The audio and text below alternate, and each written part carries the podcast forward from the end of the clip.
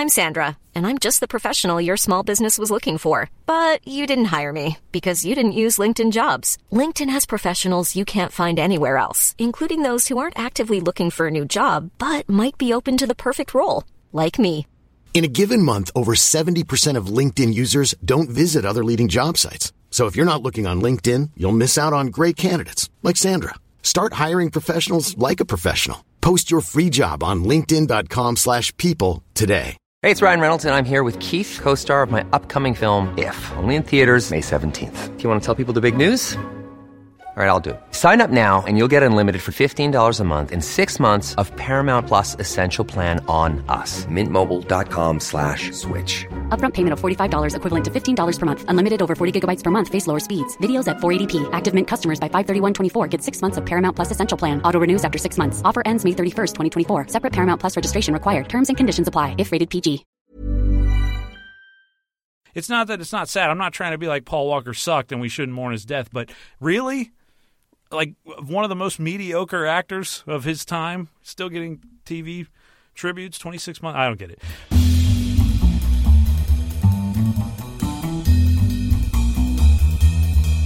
The Stream Police podcast is brought to you by OverdueReview.com. Want something more in depth than a sarcastic, pretentious 140 character review of your favorite movie? Read long form reviews of movies, TV, and music from the distant and recent past at OverdueReview.com.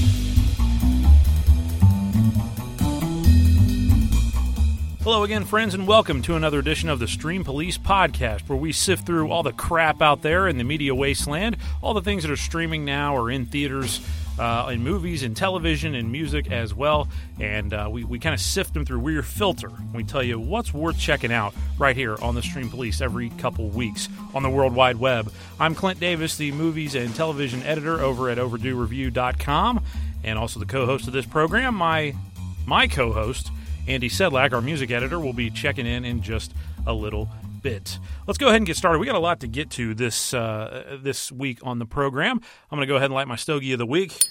Get my closet smelling nice and good before I start the show here.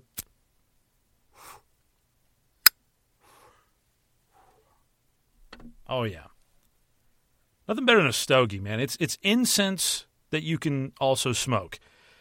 Not bad at all to get the aroma started here in the closet. Uh, glad to be bringing you the show once again from my tiny closet in Cincinnati, Ohio. Uh, and as we get started here, just let me let me let me start with a question. I want to pose a question to all of you out there. I know you're all smart. I know you're all media savvy. You're listening to this show for a reason because you love this stuff like Andy and I do. Here's my question why are we still getting public tributes to Paul Walker at every award show on television in 2016? Can somebody please answer me this question? Vin Diesel, all right, Vin Vincent Venice Diesel gave another heartfelt tribute to Paul Walker, his actor friend, at the People's Choice Awards on January 6th, 2016. All right? He could have given this tribute on January 6th, 2014, is how long ago Paul Walker died. Do you realize it's been 26 months since he was killed in a car crash that he, according to investigators, was the cause of? He caused the crash. He basically killed himself by driving like he was a character in one of the movies that he played in. He broke that cardinal rule that you're not you're not actually this isn't really you. You're not a race car driver. You're an actor who dresses up, puts makeup on, and plays a race car driver and gets paid handsomely to do it. So drive slowly, and it's better to get a minivan when you are an actor. Just ask James Dean about that. But Paul Walker is still getting tributes on TV 26 months after he died. You, you remember when Robin Williams died? No, seriously, do you remember when he died? Because it's been that long ago since Robin Williams died, and he's one of the greatest actors of all time. But we don't even we don't we didn't get tributes to Robin Williams except for maybe like six months after he was dead, we were getting tributes. That's it. It ended there. The moratorium on tributes to someone who dies is like six months after the, after they're dead, and then you can't do it anymore because it's like old news at that point. It's not that it's not sad. I'm not trying to be like Paul Walker sucked and we shouldn't mourn his death, but really, like one of the most mediocre actors of his time, still getting TV tributes, 26 months. I don't get it. All right, anyways. I mentioned last time on the show, and I've mentioned in the past few shows that I'm, I was the last man in America to have not seen Star Wars The Force Awakens. Well, I've broken it, and I have seen Star Wars The Force Awakens, friends. My verdict on the movie it was f- awesome.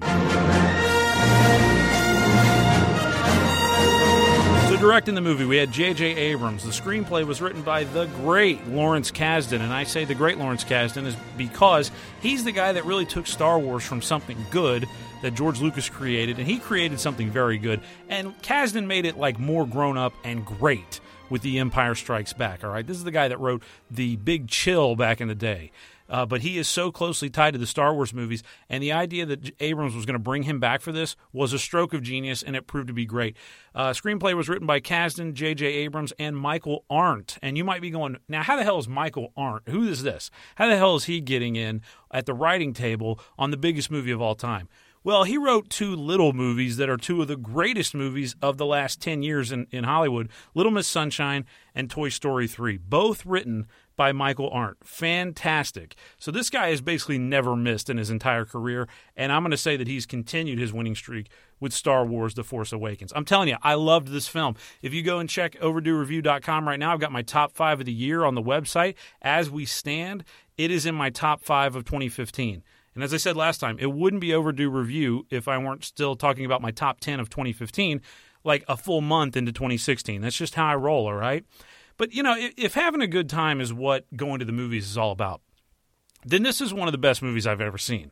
If it's if it's purely about an entertainment, excitement, uh, smiling till your face feels like it's going to tear, um, you know, at the muscles in, in your cheeks, that's what Star Wars The Force Awakens did for me. Um, I, I, had a blast watching this movie. I enjoyed really everything about it. And there's good reason why I enjoyed everything about it. Because first off, it was it was done with care. It was handled with care, as the great uh, traveling Wilburys once said by people who loved Star Wars, right? Abrams, big Star Wars fan. I'm guessing Michael Arndt's a huge Star Wars fan as well, because who isn't? It's one of those things that, like, saying you don't like Star Wars is like saying you don't like music, you know? I mean, it's like, who the hell doesn't like music, at least in some way? Who doesn't like Star Wars at this point in our world? So it was crafted by people who just love it, right? And, and Lucas had kind of gotten, I think it was just it was too much at a point because he created this behemoth, and I think it was one of those things that outgrew its creator. We've seen that happen before, and this was certainly one of those one of those cases. No disrespect to Lucas, but it was handled with with very much care, and it was done very well by these guys and the movie was just it was just fun to watch. And it was interesting and it was well done. It was well acted. It was better acted than probably any of the star wars movies have ever been. Let's face it that's never been a strong suit of the star wars films. Uh, i mean mark hamill for as great a character as luke skywalker is his performance as in that part he's such a weenie. He's such a whiny annoying he's just annoying in some parts right? Even though he's awesome he's, he's, he's pretty annoying in some parts this movie was just well acted all the way through. I mean, they they casted it so perfectly, and the new the new uh, players showed up so strong. Daisy Ridley, um, uh, who basically was picked out of a casting call. I mean, nobody had ever heard of her.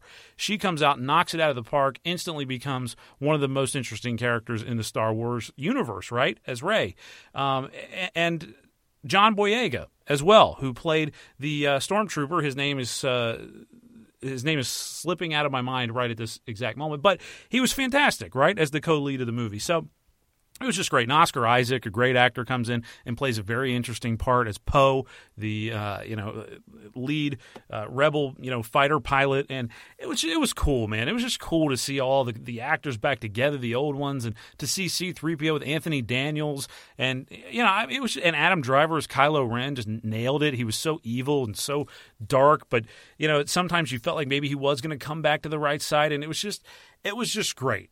All right, I'm not going to give you any spoilers here because maybe you ha- still have not seen it. Maybe I wasn't actually the last man in America to have not seen Star Wars, but I, I loved it, and it's got me re-energized for the entire franchise again. If you didn't come out of Star Wars: The Force Awakens wanting to re-watch, especially episodes four, five, and six again, then you weren't watching the same movie as me. This film was, I heard it described as Star Wars greatest hits, and that's what it was. The knock on Star Wars The Force Awakens would be that it was not original, because basically everything they did in this film, plot wise, has been done before.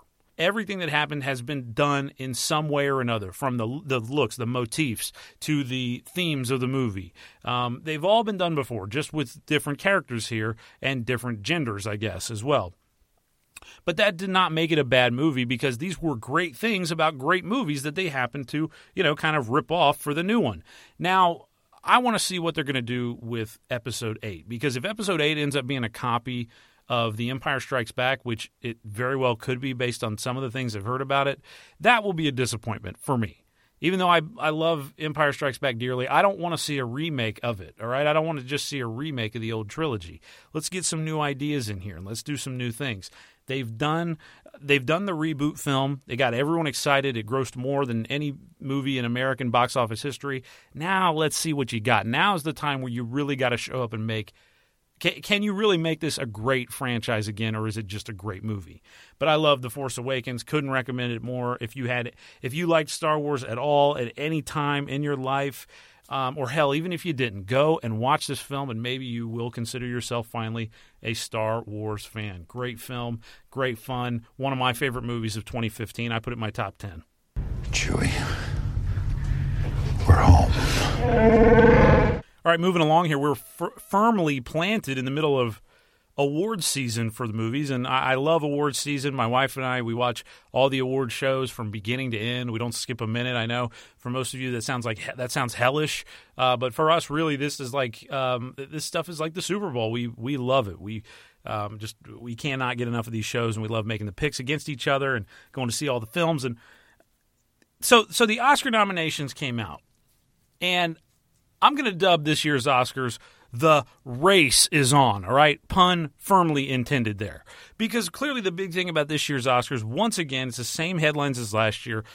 Where are all the non white actors? Where are all the brown and black and yellow actors? Why is it all white people being nominated for Best Actor, Best Actress, Best Supporting Actor, Best Supporting Actress?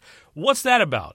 Now, I can't answer that question only to say that this it really it's a Hollywood epidemic to not have more minorities in leading roles or in, in roles that really mean something they can't you can't look at this year's crop of movies and say well there wasn't a standout movie that had black actors in it. First off if you could say that then that's even more sad. The fact that a whole year could go by hundreds of movies being made by the major studios and not a single one of them had meaningful parts by black actors. First off if that if that's the reason they're going to go with then that's the worst thing i've ever heard in my life.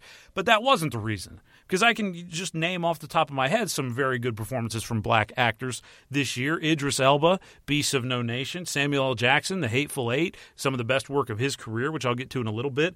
Um, the uh, basically the whole cast of, of Straight Outta Compton got a lot of love. I loved the entire cast of Dope, and most of them were non-white actors uh, that I talked about earlier this year on this uh, very program. So there have been plenty of them. Just that's me going off the top of my head, and there have been many more than that it's not a, it's not an issue of there not enough performances, even though I still think there aren't. It's just that the people that vote on the Oscars are all old and white, pretty much. There's thousands of people that vote for the Oscars, but re- or that are eligible to vote for the Oscars, I should say. There's like eight thousand people in the Academy. All right, if you don't know how this works, tons of people in it. Most of them are white. That's for sure. Like 93% of them are white, is what it says. But not everyone who is eligible to vote does vote. You have to have watched all the movies, and and it's it's a whole thing. You know, it's work to to vote for the Oscars, and it should be because it's a serious it's a serious thing. It can have very serious repercussions on someone's career. Um, it, it's not a worthless little statue that they get. But the problem has been that the people that typically have the time to watch these movies and vote on them are people who aren't working anymore. They're old, they're retired. So they're not they're not young and they're not virile and they're not watching the movies that are really edgy and cutting eh, they're not not watching cutting edge movies. They're watching the safer ones and they're liking the safer ones, I should say. So that's been a real problem with the Oscars. They've tried to change that in recent years, but it hasn't really changed yet. The Emmys went a similar route, and I think the Emmys have done the right thing in the way they've changed their voting. So uh, who knows what they're going to do? I, I, think one thing the Oscars needs to do is they need to lift the cap on awards, uh, on nominations for acting uh, for actors and actresses. I just think that is a, a, played out. Why do we need to have five nominees? There's so many. There's so much more than five good performances every year from leading men, leading women. Um, that we should really there should be not a cap on that. I mean, if, if they want to have 25 nominees, do 25 freaking nominees. Only one's going to win, as always. It doesn't matter how many nominees you have. Cap it at 10 or something, and I think that would still be not enough. But if they want to do that, I, I think that would probably get more minorities put into the race. So uh, here's I'm going to just say this about the Oscar nominations as well. I've seen every nominee for Best Picture. This is me venting now. My wife and I, before the nominations came out, had already seen every nominee for Best Picture, and I've talked about all of them with you here on the Stream Police podcast. If you want to go back and listen to my reviews of all of them, you can also go to our SoundCloud page and find that. The only one I have not seen is The Revenant. So this pisses me off because it makes me seem like a slacker, right? Because this is the one that won at the Golden Globes. I thought for sure Spotlight was going to have it, but The Revenant comes out, wins at the Golden Globes.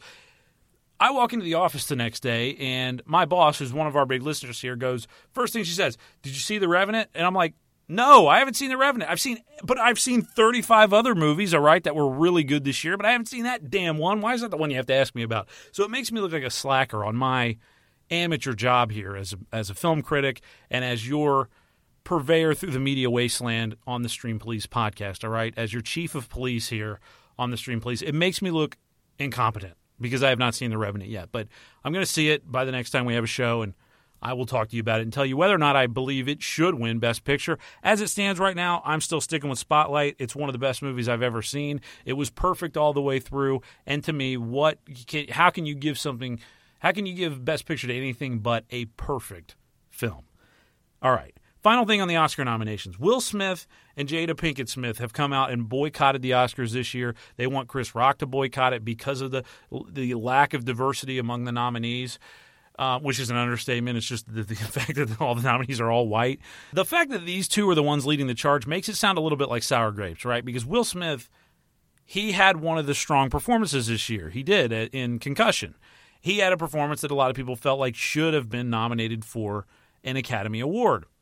He didn't get nominated. So his wife comes out and says she's she's boycotting the Oscars. He follows and says he is as well. It sounds a little hollow, right? When they're personally affected by it. Now they both said that it's not sour grapes, and I I think I believe Will more than I believe Jada on that. Because Will's let's Will Smith. Let's talk about him for a minute. Now I know Andy's talked about him before on the show this guy has succeeded in more aspects of life than any of us have ever tried to even get into.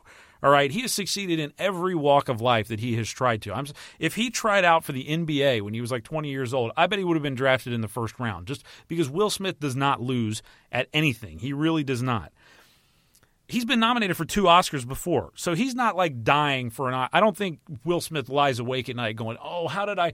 I've never gotten that Oscar win. I, I my life is incomplete. I, I, mean, I've got this beautiful family. I've sold billions of records. I've sold I've sold billions of movie tickets, and but I just I want to get that Oscar. That's all I'm I'm waiting for here. I don't think he cares about that."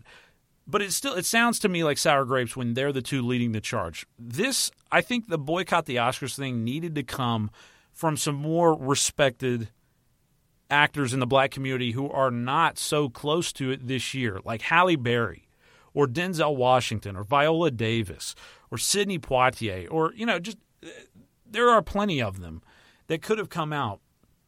Octavia Spencer and said, boycott the Oscars this year. If you're a black actor, boycott the Oscars. Don't go don't go next year. We're not going to the Oscars. We're we're sending them a message. That it would have meant a lot more, I think, if it come if it had come from one of those actors than coming from Will and Jada. That's just that's what I want to say. And you know, but but really at the end of the day, you want to know what it really takes to get an award in Hollywood. Do you really want to know? Because Denzel Washington told you what it takes to get an award in Hollywood. He spelled it out step by step during his speech for the Lifetime Achievement Award at the Golden Globes a couple weeks ago. If you didn't hear his speech, here is the one telltale part of Denzel's speech that tells you what it takes to get an award in Hollywood. Freddie Fields, who first, some of you may know Freddie Fields, he invited me to the first uh, Hollywood Foreign Press uh, luncheon. He said, They're going to watch the movie, we're going to feed them, they're going to come over, you're going to take pictures with everybody, you're going to hold the magazines, take the pictures, and you're going to win the award.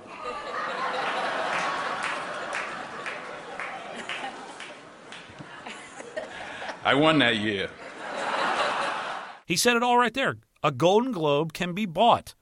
Pure and simple. That's what he said. Only about 90 people vote for the Golden Globes. So they can they really can be bought. The Oscars, it's a much bigger group, but still the politics, the campaigning, it's all very real and there's a reason why um, certain actors and certain studios get Oscar nominations all the time because they are the most aggressive when it comes to the political aspect of Hollywood, and it is a major it's a major thing. So it's disappointing, but it is very true. uh, fact about awards in Hollywood. So don't put too much stock into them. It's hard for me to say that because I do put a lot of stock in Oscar winning actors and things like that. They're great performances. You can't win an Oscar without a good performance. You're not going to win one on a shitty performance. That's just the truth.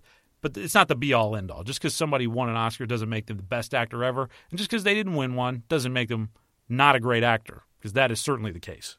All right, let's reach down into the old cliche glove box and shift gears here and start talking about uh, some television for you, some something the, that is streaming right now on your little screen, whatever size screen is you happen to watch it on.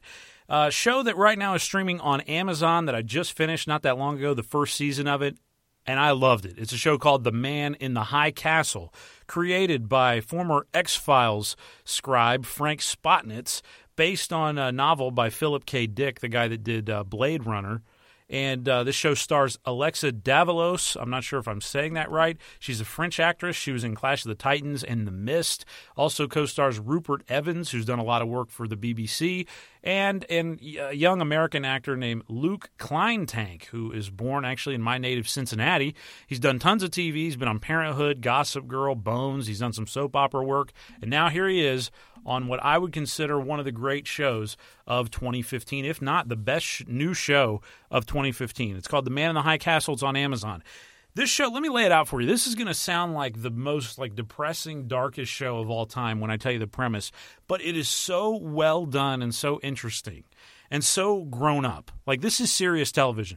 This show is set in the 1950s, like late 1950s, early 1960s in America but it's after America has lost World War II. The Nazis won the war. They nuked Washington, D.C., took it over, and now America is run on the East Coast by the Nazis and on the West Coast by the Japanese. So America is dead. It's it's gone.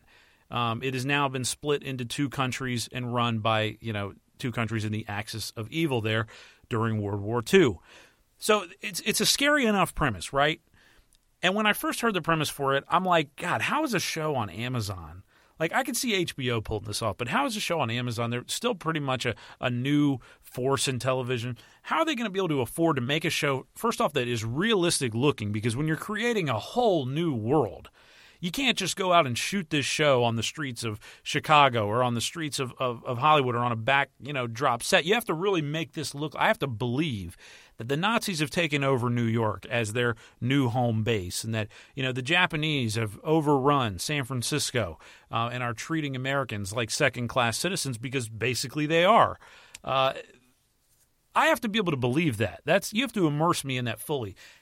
And the production team on this show did such a fantastic job. This show looks so good. The world feels so convincing.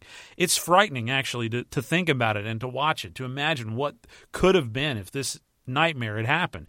This show looks expensive as hell, but I'm sure it's not, right? I mean, there's no way that this show can be too too awfully expensive. I mean, Amazon doesn't have unlimited money to spend on, on TV shows, especially on a, a, a first season, you know, new a new show. So with a ton of unknown actors as the stars of it. But it looks really good. Whatever whatever budget they had, they used it for all it was worth. What I love about this show is there is so much character development. There's so much mystery and there's so much intrigue that builds and builds through the entire first season. It was a, a 10 episode first season.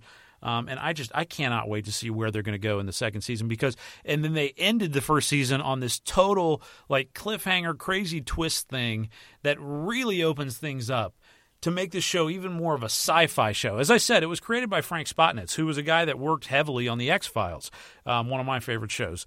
And it, obviously, the X Files was a, a, great exercise in sci-fi television. So you know, it was all about the it was, it was all about the paranormal. So this show you would think would have to have some paranormal stuff in it, right? And it does. It does have a little bit of paranormal stuff in it. It's this show is basically like sci-fi meets historical fiction is really what it's like. But it's it's so mature and it's just so well done, so interesting. The world just as I said, it looks so realistic, so good. The acting is very well done. Um, and it's just this cast of unknowns. I loved it. I loved every minute of The Man in the High Castle. I thought the villains were some of the best villains I've seen on TV in recent years. They were downright frightening. Both like the the head Nazi that you get to know is like this. He, he ends up becoming this very complex character, but at first he's just freaking frightening. And then the head of the uh, Japanese special forces is equally as brutal as his Nazi counterpart.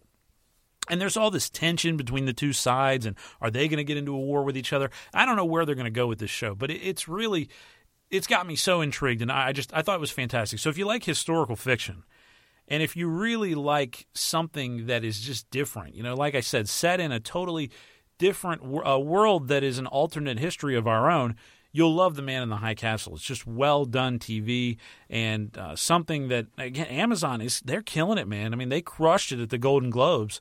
Uh, and and the man in the high castle, I think, is just another feather in the cap of this network that I believe is passing Netflix as really the most important original streaming television. I think Netflix is still going to be the most popular, most talked about, most tweeted about shows. But it seems like Amazon are doing like the more important shows, like the shows that are going to win Peabodys and things like that. And this this one is no exception. Man, the High Castle, I give it my highest uh, my highest recommendation. It's now streaming on Amazon. Did you see that? What? Mr. Hitler. He's got his right hand in his pocket. Do you know why? Uh, so he can play with his balls because nobody else will. He's got Parkinson's. His hands shake like shit. How much longer do you think he's got? I don't know. A year? Six months tops. Then Goebbels or Himmler takes over. Only this time, they don't just flatten DC with the H bomb. They wipe out the whole West Coast. Boom. Speaking of television shows with long titles, uh, let me talk real quick about American Horror Story Hotel, the fifth season of the American Horror Story franchise. It's the highest rated TV show on the FX network now, uh, and the fifth season just wrapped since the last time we spoke. This show is created by Brad Falchuk and Ryan Murphy, and this season starred Lady Gaga, who won a Golden Globe for her performance, um, Kathy Bates as well, Sarah Paulson, and Wes Bentley, all starring in the show among many others. This season of the show, I talked about it a few episodes ago after I'd watched the first episode. I absolutely loved the the first episode of this season. I thought it was really interesting, really cool. I, I thought the music was great. It was very dark, sexy, um, and that was really the pace for the entire season. This was this was the sexiest season of American Horror Story that I've seen, and I also think it might have been the darkest season of American Horror Story yet. Some very very dark thematic stuff happening in this season. Very mature stuff. This would not be something to watch with the kids at all. So much sex and death. If I could sum up American Horror Story Hotel in two words, it would be sex and death, right? But it's one of those shows where the deaths don't always mean much. So that kind of takes away from it. Uh, this is the way I always felt about shows like True Blood um, or really any paranormal shows. It's like when the characters die, it doesn't really mean anything because they can always come back to life, or somebody can, you know, a vampire can like spit blood into their mouth or whatever the hell they do and bring them back. And, you know, it just it doesn't make the deaths mean so much. It's like when a character dies, you're like, well, they could always come back, right? So that that's the way this one went. Basically, everyone who died in this hotel. It was in this hotel in California. Everyone that died in this hotel would be trapped in the hotel forever as a wandering spirit. But it really looked like pretty fun. It was like a cool thing. Like it made you want to die there. It was like dying there, honestly, was like way better than being alive, especially for these characters because they were all just miserable as hell in their regular life. So, you know, it's, it's kind of a just kind of a, a, very dark show, but it made death look like really cool and fun, honestly. Um, so again, maybe not something you want to watch with your kids, maybe not the message you want to spread to them um, young in their lives. But uh, you know, I, I just I think this show still has not done like that really important season that's going to make everyone feel like this is the greatest show ever. But the idea is interesting enough, and they have, I think I think they always stretch the ideas kind of thin, but this season worked better for me than most of the seasons because they had a ton of characters, and they had they, they kept jumping back and forth in time.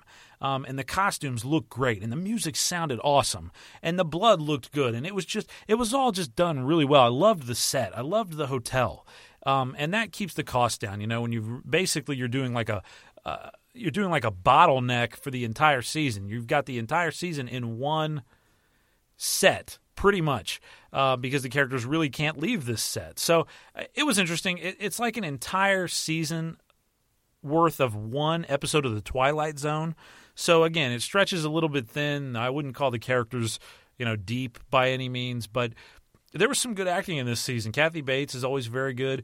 Uh, Lady Gaga was really good in her part, but I don't think she should have won the Golden Globe. I think it's a shame that Felicity Huffman did not win for American Crime because what she did was woman's. That was woman's work. That was woman's acting. All right, that was not little girls shit. That was real stuff that she did on American Crime. So uh, I, I feel like Felicity Huffman got robbed um, and Gaga was just picked because of you know the headlines. But Gaga was actually really good this season. I was impressed with her. But let me just give a special shout out to Denis O'Hare, who has played some parts on uh, some other seasons of American Horror Story. I know he was in Freak Show, um, and he was pretty good in that. He was evil and just you, ugh, he was just sick in that show. But he was really a, a, the heart and soul, I would say, of American Horror Story Hotel. Very good. He played a, a character named Liz Taylor, and just just nailed it. I, I really I liked this character, and I, I, liked his performance in it, and I, I think it was great work from somebody who's like a veteran character actor. But as I was watching American Horror Story Hotel, all I kept thinking about was Don Henley's great lyric in Hotel California this could be heaven or this could be hell because you really couldn't tell because it, they were dead, but it looked kind of awesome. So I think it was more like heaven than hell, really, to be stuck in the Hotel Cortez, as it was called. That uh, American Horror Story Hotel is uh, going to be available streaming on Netflix before too long because all seasons go there. It might be available on Hulu right now. I am not 100% sure on that, but check it out. It was uh, it was worth watching. I think um, if you like the show and maybe you just didn't catch this season because maybe you thought Freak Show wasn't that good, which honestly Freak Show was not that good. This show was better. This season was better. This was kind of like a return to form. I felt like I I did enjoy it, but it was very dark, very gory, and very sexy if you can combine all those things. All right, I'm going to toss things over to our music editor, Andy Sedlak. Let's hear what he's got cranking through the earbuds this week. Take it away, Mr. Sedlak. Hey, it's Danny Pellegrino from Everything Iconic. Ready to upgrade your style game without blowing your budget? Check out Quince. They've got all the good stuff shirts and polos, activewear, and fine leather goods, all at 50 to 80% less than other high end brands. And the best part? They're all about safe, ethical, and responsible manufacturing. Get that luxury vibe without the luxury price tag. Hit up quince.com slash upgrade for free shipping and 365 day returns on your next order. That's quince.com slash upgrade. There's never been a faster or easier way to start your weight loss journey than with PlushCare. PlushCare accepts most insurance plans and gives you online access to board certified physicians who can prescribe FDA approved weight loss medications like Wegovy and Zepbound for those who qualify Take charge of your health and speak with a board certified physician about a weight loss plan that's right for you. Get started today at plushcare.com slash weight loss. That's plushcare.com slash weight loss. Plushcare.com slash weight loss.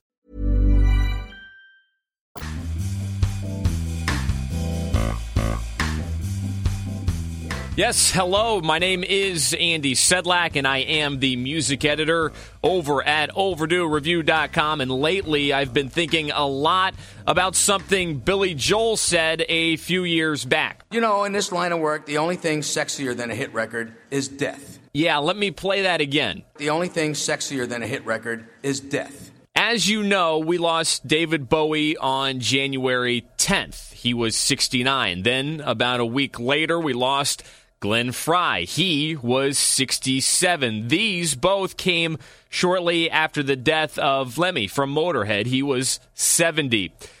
In keeping in mind with what Joel said, I want to focus on Bowie. Since David Bowie died, he scored his first ever number one album.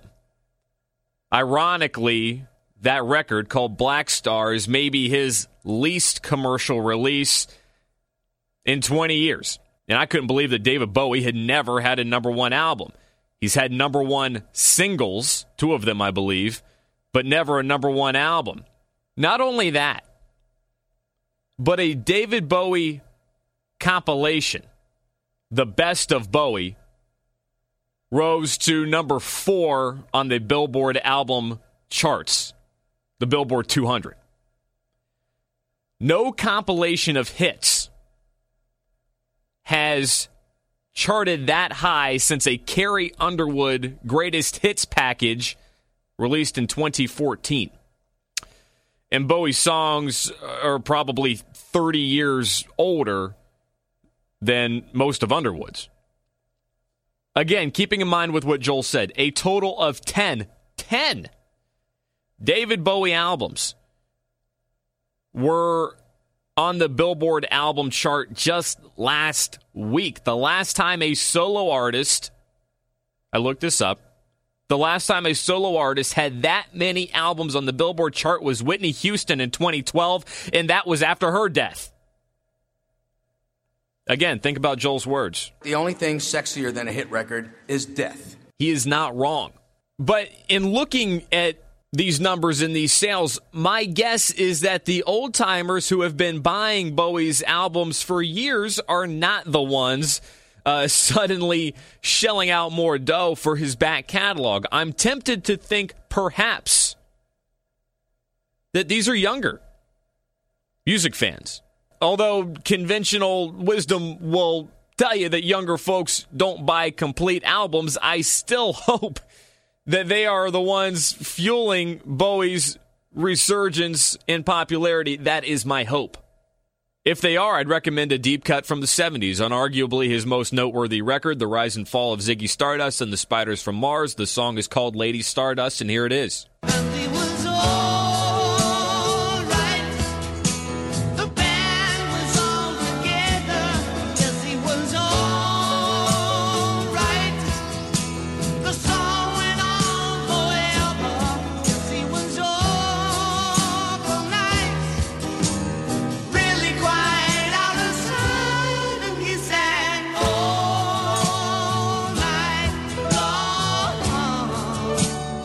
David Bowie's uh, music is always, gosh, always uh, meant a great deal to me. I, I, recently published a piece for Overdue uh, Review about just that. It's currently up right now.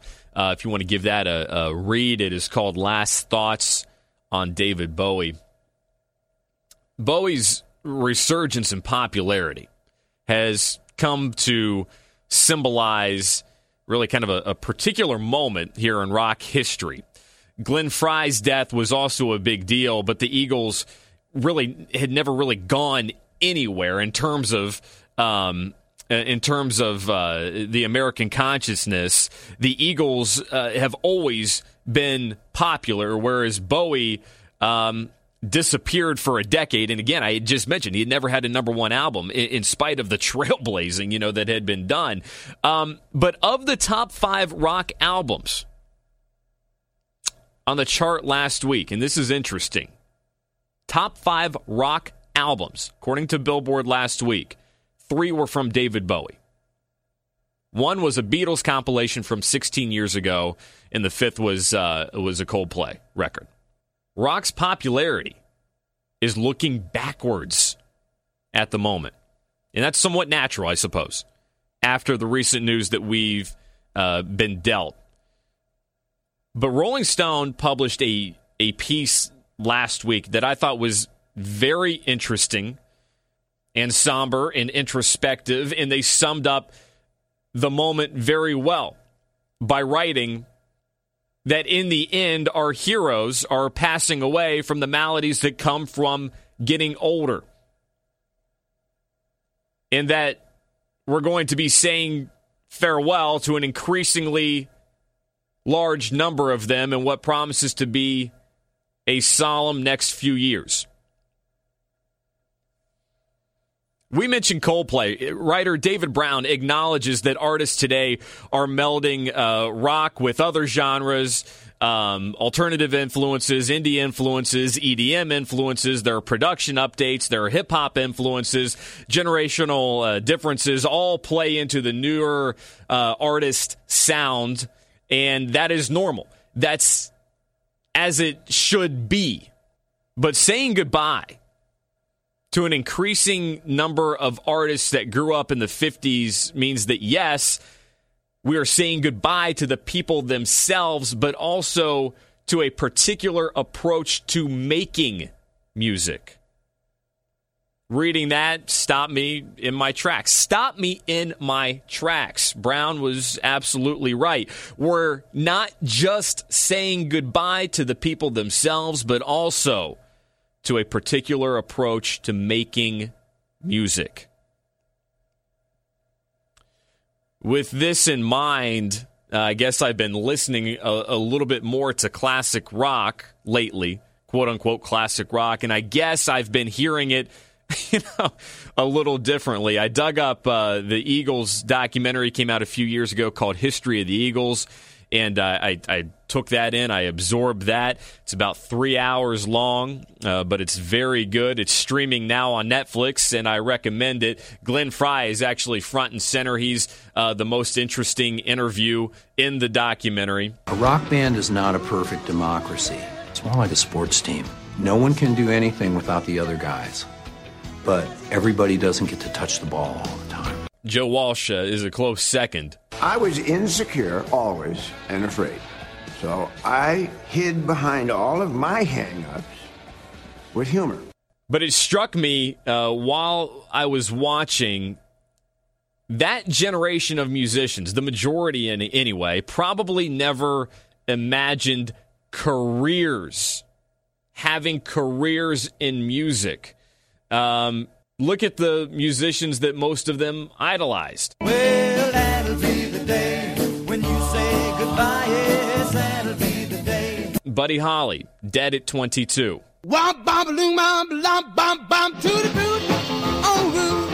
Little Richard didn't have a hit after 1960. You made me cry when you said goodbye. Ain't that a shame? Fats Domino didn't have a hit after 1962. Even Elvis took his lumps. He joined the army, disappeared for a while. Most of the Motown groups didn't last long. When it comes uh, to the British invasion, it became clear that the Stones, the Who, the Kinks were the outliers because for every Kinks, you had three bands like this.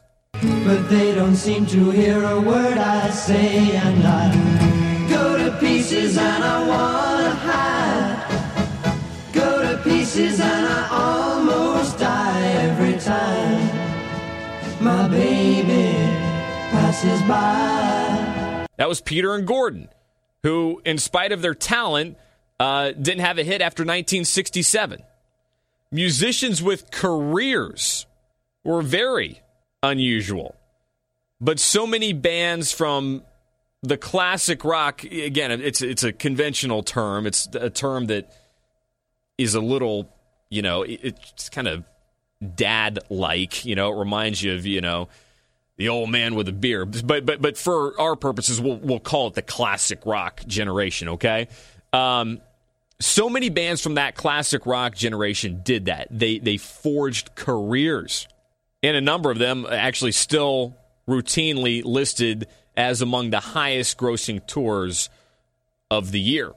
People don't like it when we get old and start aging. I guess it reminds them of their own inevitable decrepitude.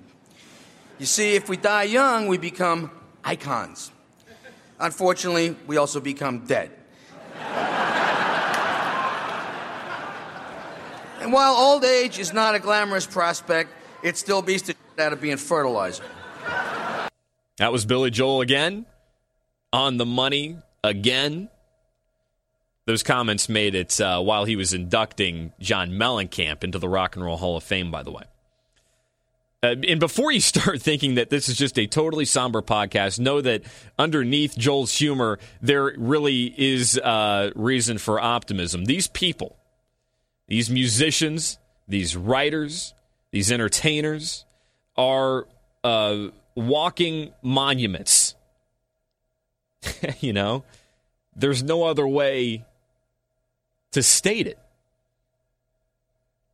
And yeah, looking at Bowie's death and Frey's death and Lemmy's death, life catches up and generations pass.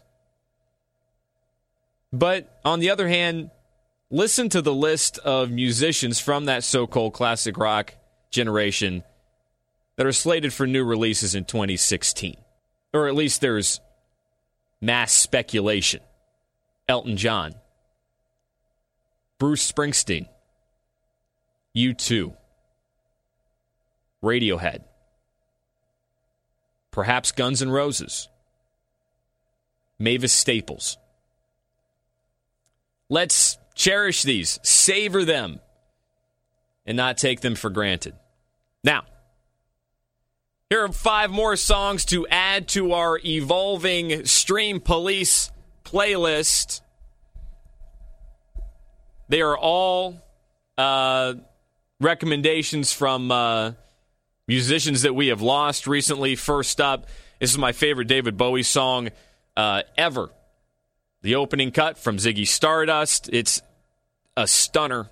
It is called Five Years.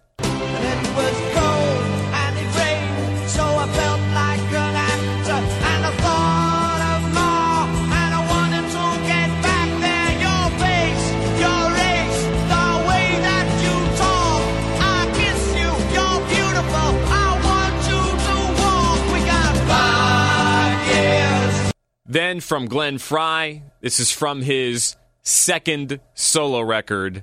Uh, you may know Smuggler's Blues, but my favorite on the album is called The All Nighter.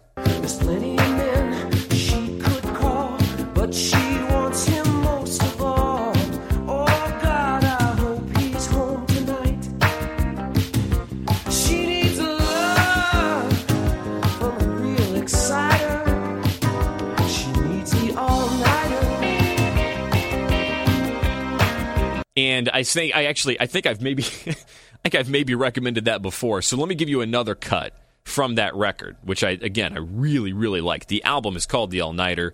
Um, how about Sexy Girl?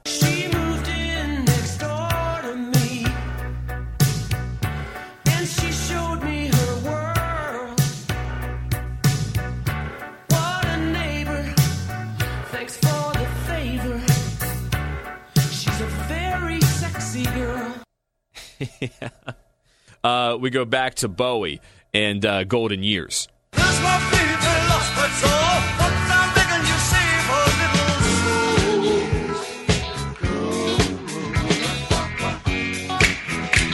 little And finally, uh, we wrap up with um, Ace of Spades from Motorhead.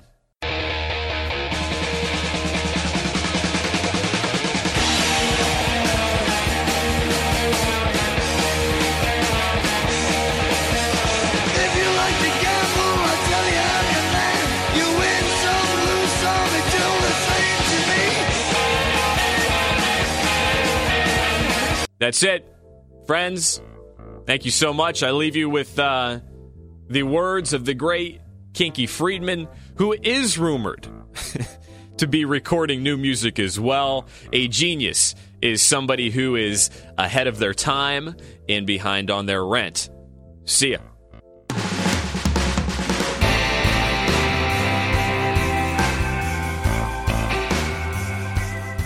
Thank you, Andy. Much appreciated as always. Let me go ahead and relight my stogie here.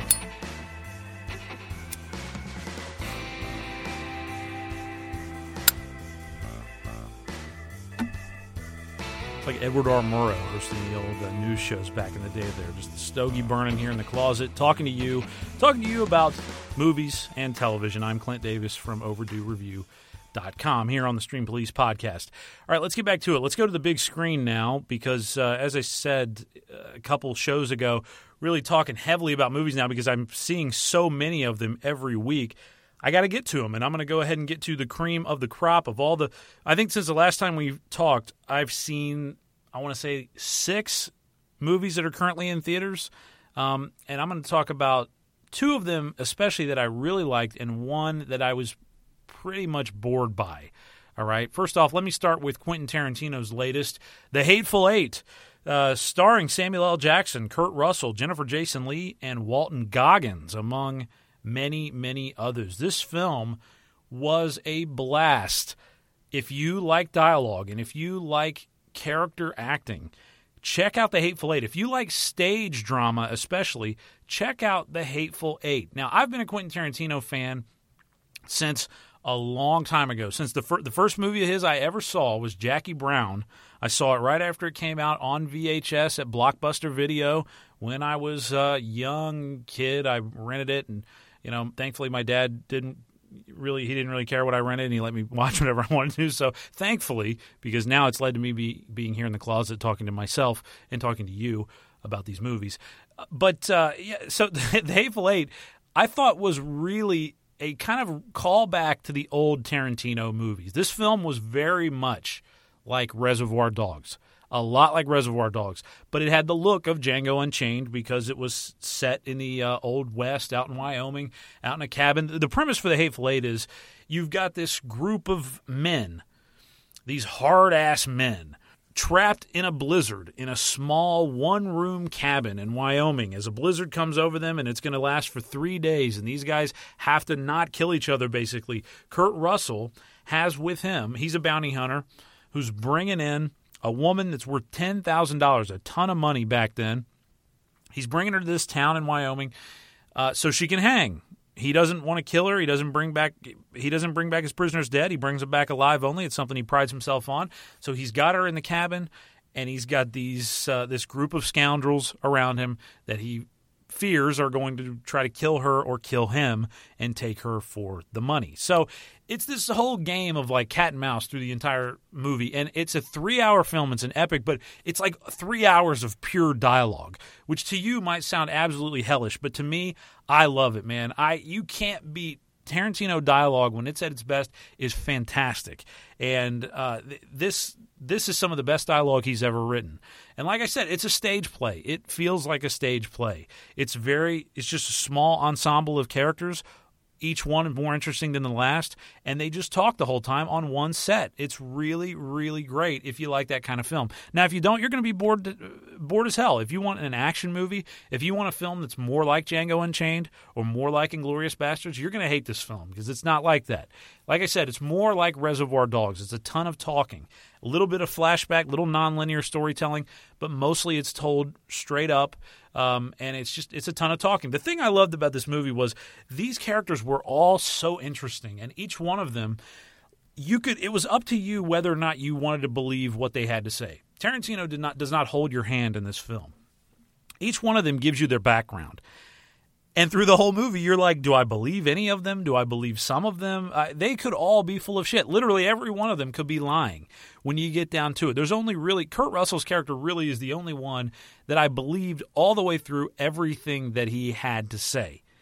But everyone else I did not believe. And Kurt Russell's character I didn't you didn't really like very much. Because here he is, he's beating this woman up, he's saying disgusting things about her. I mean, these are all bad guys. It's an entire film of antagonists. Like there's no one to root for. There's no one to side with in the Hateful Eight.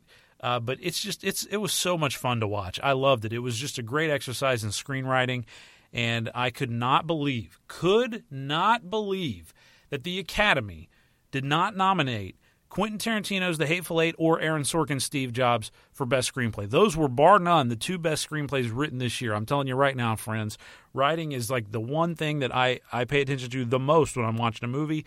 And those were the two best screenplays of the year. Sorkin won the Golden Globe for Best Screenplay and didn't even get a nomination for this. So, Steve Jobs and The Hateful Eight, those were the work of great writers um, really some of the best work that either of those two writers, Quentin Tarantino or Aaron Sorkin, have done in their career.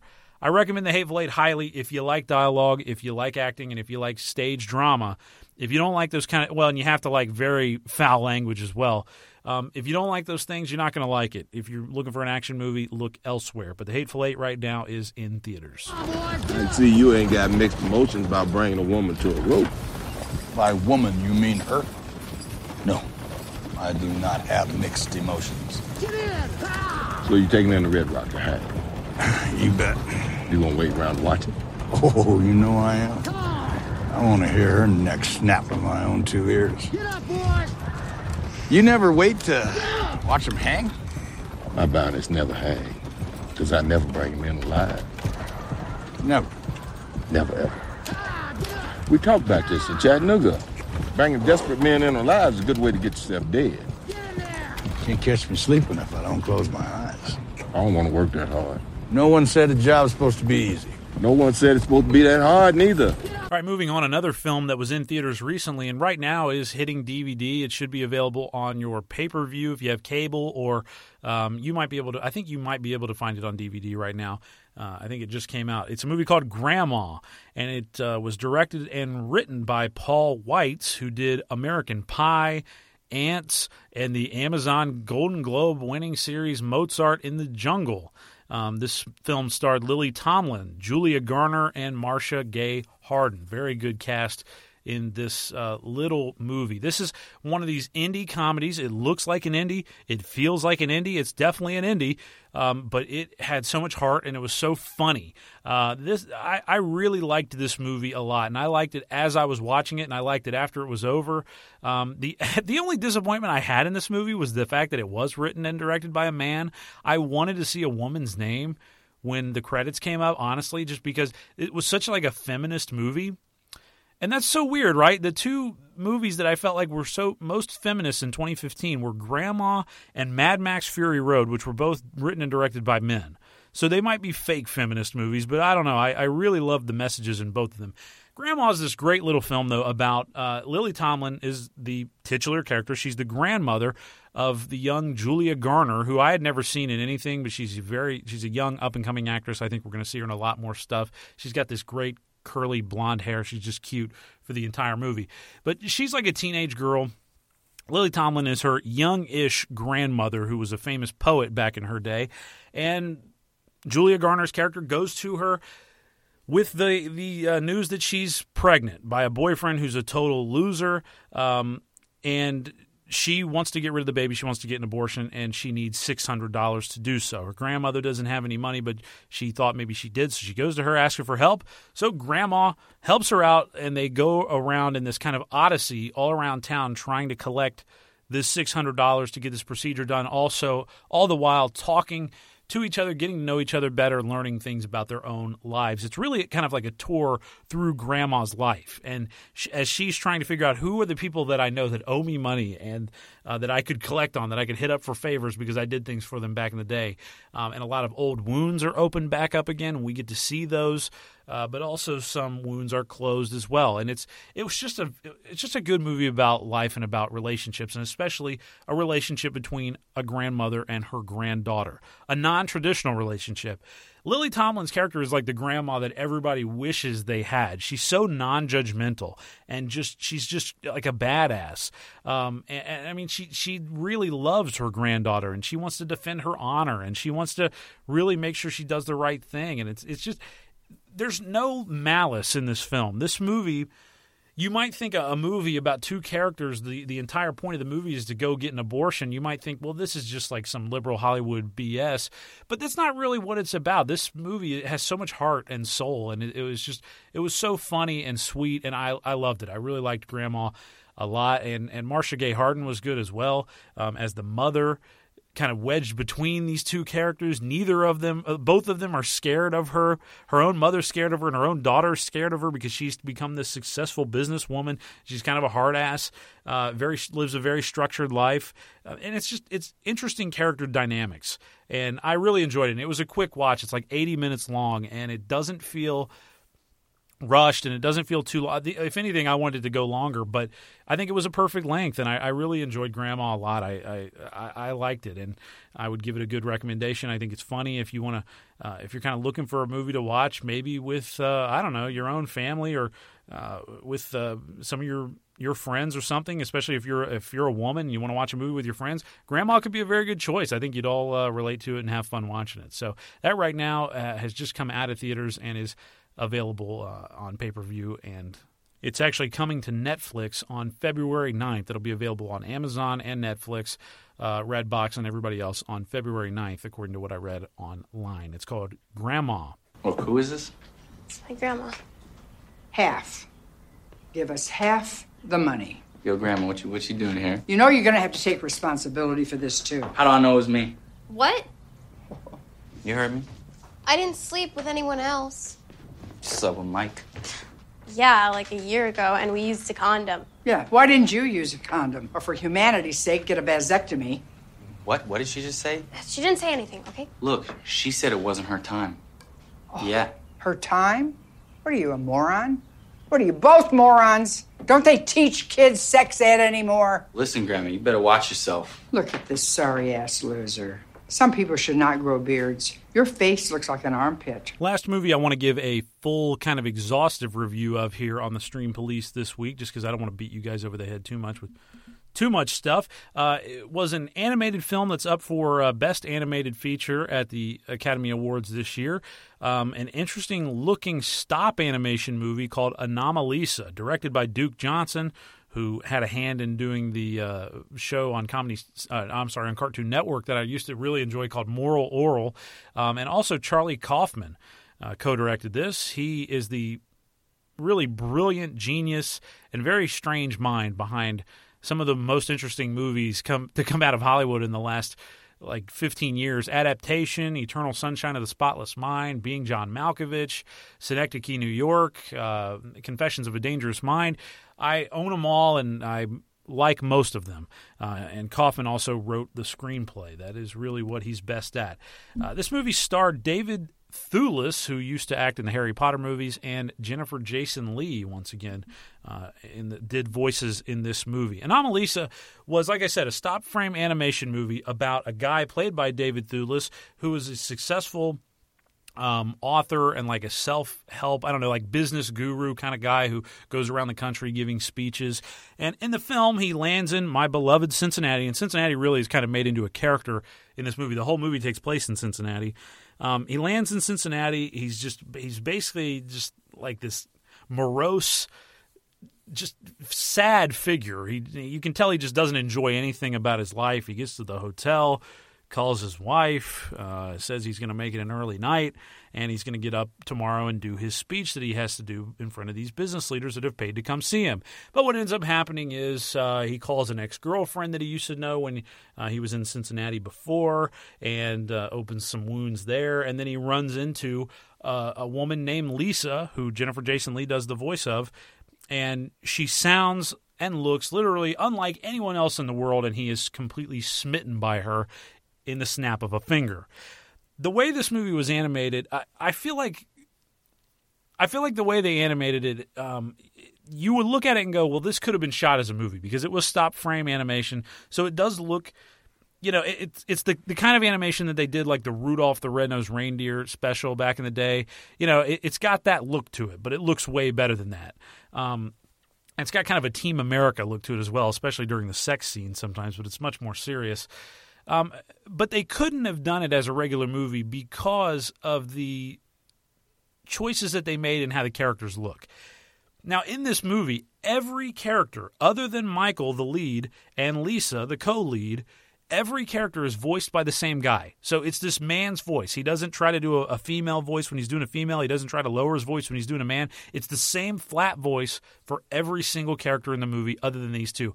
And the model of the puppet for every character looks exactly the same. They all look the same. They just have different hair, different clothes, but their faces are exactly the same. So it's essentially the whole world is like the same person to Michael. And eh, really it makes him like an arrogant prick. He doesn't he sees everyone as the same. He thinks they're all interchangeable until he meets Lisa and she stands out from the entire crowd. She's got a totally different voice. She looks different. She's very insecure about herself, though. And this is one of the fundamental flaws of Anomalisa. I really I didn't like this movie so much. I, it was I found it kind of boring. I thought it took itself very seriously, and it, its character was its lead character was just unlikable. And really, Lisa wasn't that likable either because she was played as kind of a moron. Honestly, she th- this movie was not very flattering to its female characters. It didn't make any of them look very good, and it really didn't make its lead look very good either. So I had a hard time rooting for him because, as I said, I kind of felt like he had his head stuck up his own ass the entire time, and he thought he was this great man um, and, and basically nobody else in the world deserved respect but himself. So I didn't connect with Anomalisa. and I didn't really enjoy it so much, but the look of it was was fantastic. It was outstanding. I think it was an achievement of animation, um, and I think you know it's it's very much an adult cartoon, not like an adult brown bag buy it at the Triple X store cartoon, but an adult cartoon with mature themes about life, um, uh, uh really about a midlife crisis uh, it's it's kind of existential. I mean, it's it's really got it's about some weighty things that we all think about from time to time. But I just felt the movie was ve- it was very slow as well. I found myself getting bored a lot watching this one in theaters. We've just got a lot of long takes of Michael pacing around his hotel room and he's on the phone and he's tapping his fingers and it's one camera angle the whole time and oh here he is flipping the TV on and oh well he's flipping the TV off now and he's picking the menu up for the room service and he's calling up and we get the entire call of him ordering it's just it's like really too mundane sometimes um, and it's I know that's like slice of life cinema and that's really what this was it was like a slice of life cartoon but I didn't enjoy the characters, so it made it hard for me to bear with it. So Anomalisa right now is in theaters. You're going to be hearing a lot about it, I, I think, and you'll see it. Uh, you'll you'll see clips of it at the Oscars in the Best Animated Film category. Uh, but you know, if you want to see a Charlie Kaufman movie that's really good, go watch Adaptation. Go watch Eternal Sunshine, or go watch Being John Malkovich. Those are the masterpieces of his career so far. He's probably got some more in him, but I don't think Anomalisa is it. Hi. Oh my God. It's you. Hi. I'm sorry to bother you. No, no, not, not at all. I do, uh, do you want to come in? Or? Um, I was just looking for someone. Uh, I, th- I think I've got the wrong. Who's there, Em? It's Mr. Stone. Michael Stone. Really? Oh my god. Oh my god. Hello? Oh, do I look awful? I was just taking my makeup off. Oh my god. Ugh, don't don't look at me. Hello. No, you look lovely. I can't believe you're in our room. We came here from Akron just to hear you speak. Oh my god, please don't look at me. Well, I'm certainly very flattered. You can look at me. Emily. A couple other movies that I have seen recently that I just really quickly wanted to give you a synopsis on. Um, Love and Mercy. This was the biopic of the Beach Boys' Brian Wilson. Um, and th- this movie was well acted, and it was a story that I felt like deserved to be told the right way, and it was told the right way. It was told with care, and it was told with respect for Brian Wilson. Um, and really, I, I've always been a big fan of Brian Wilson. Andy and I have talked a lot about him and have talked a lot about Pet Sounds, especially from the Beach Boys. And this movie, a good chunk of it is about the making of, of Pet Sounds. But I learned things about Brian Wilson that changed my thinking on him. Really, I, I, I really did. I always had like kind of a one dimensional view of what happened to Brian Wilson mentally after Pet Sounds and and during the making of that album. And I, w- I came away with kind of a, a more well rounded thinking process on this really one of the great songwriters of all time. So I was already a fan of Brian Wilson, and the movie made me more of a fan of Brian Wilson. It was kind of a triumphant film as well. So I enjoyed Love and Mercy. That right now is uh, available on DVD. You can check it out. Um, and another movie I saw recently that is uh, currently in theaters, small film called Youth. Very artsy, very existential in its subject matter, but a gorgeous film with a couple of very good performances from legendary actors Michael Caine and Harvey Keitel. If you like to watch the old guys, um, really still giving it hell and, and doing great work, and if you're a big Michael Caine fan, you got to watch Youth because he's really good in this film. And you know, I, I got to say that this year, for as disappointing as some may say it's been for black actors, even though I think this has been a pretty good year for black actors as well and black films, it's been great this year to see so many older actors getting to lead movies this year, like Lily Tomlin, as I talked about in Grandma. She's she's fantastic in this film. Uh, she leads the movie. Michael Caine and Harvey Keitel, they're both older than hell. They would play grandfathers in movies, or like the wise mentor, as Michael Caine always is typecast as. They're leading this movie as well-rounded, three-dimensional characters. It's really cool to see Charlotte Rampling in 45 years doing uh, Oscar-nominated work um, you know, and in, as an older actress, it's just really it's cool to see. Glad to see older actors getting to lead movies this year. It's been a very good year for older actors. Um, now, if we can do the same uh, for black actors, that would be fantastic. But uh, you know, one step at a time. Uh, but youth right now uh, is uh, you know floating around out there, and as I said, it's if you like art films, definitely check it out. And if you like Michael Caine, watch it. But uh, I, I, didn't love the movie. I did think that it was also hard to engage with. It kind of kept you distant at times. But what a gorgeous looking movie!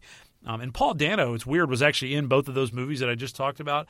I just have to wonder if he'll ever get nominated for an Oscar. I don't I don't know what the problem is. Dano has really he's done nothing but do great performances in really good movies, but he's just never gotten any love from the Academy. So I hope one day it'll happen for Paul Dano.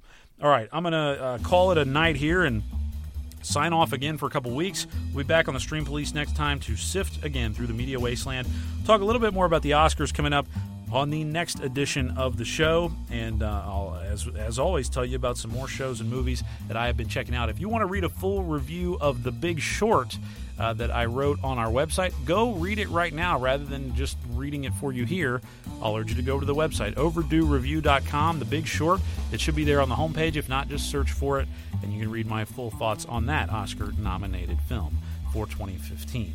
All right, I'm Clint Davis, movies and TV editor at overduereview.com. I want to thank uh, Andy Sedlak again for checking in with his uh, music thoughts. He's our music editor over there at the website. Follow us on Twitter at overdue underscore review and email me anytime at theclintdavis at gmail.com. Thank you so much for uh, checking us out here, friends. Give us a five star review and tell your friends about the Stream Police.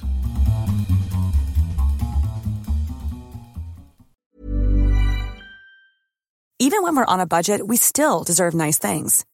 Quince is a place to scoop up stunning high end goods for 50 to 80% less than similar brands.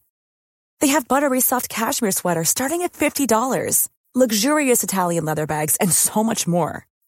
Plus, Quince only works with factories that use safe, ethical, and responsible manufacturing. Get the high-end goods you'll love without the high price tag with Quince. Go to quince.com slash style for free shipping and 365-day returns. When you drive a vehicle so reliable it's backed by a 10-year, 100,000-mile limited warranty, you stop thinking about what you can't do and start doing what you never thought possible. Visit your local Kia dealer today to see what you're capable of in a vehicle that inspires confidence around every corner. Kia, movement that inspires. Call 800 333 4KIA for details. Always drive safely. Limited inventory available. Warranties include 10 year 100,000 mile powertrain and 5 year 60,000 mile basic. Warranties are limited. See retailer for details.